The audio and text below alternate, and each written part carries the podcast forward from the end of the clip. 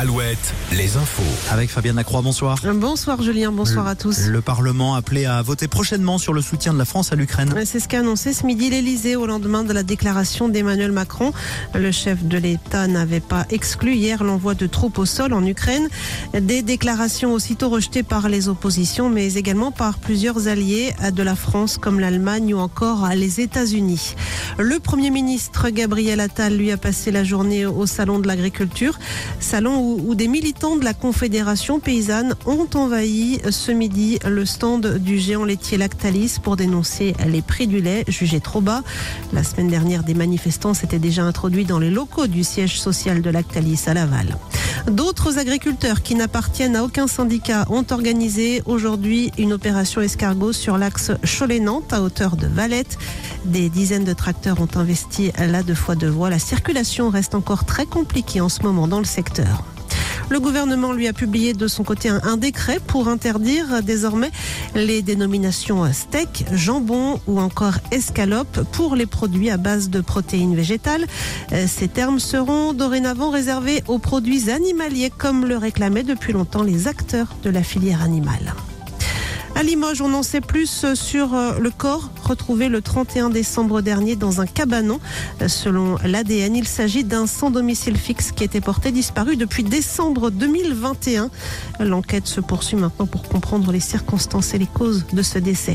Toujours au chapitre judiciaire, une perquisition menée au domicile d'Alain Delon dans le Loiret a permis de mettre la main sur 72 armes à feu et plus de 3000 munitions. C'était la semaine dernière. Euh, selon le parquet, l'acte n'avait pas d'autorisation pour la détention de ses armes et de ses munitions. Alain Delon, gravement malade, a récemment été placé sous protection judiciaire pour son suivi médical. Cette perquisition avait été menée suite à un signalement du juge des tutelles. En Bretagne, l'électricité est de retour dans l'ensemble des foyers touchés hier par des coupures de courant consécutives au coup de vent. Enedis annonce en effet ce soir 1500 interventions réalisées ces 36 dernières heures. Sur l'eau, Charles Caudrelier remporte la première édition de l'Arkea Ultimate Challenge. Ce tour du monde en solitaire et sans escale réservé au Maxi Trimaran, le skipper breton aura mis près de 51 jours pour effectuer son périple. Charles Caudrelier, à son arrivée ce matin à Brest, il est au micro Alouette de Mickaël Legac.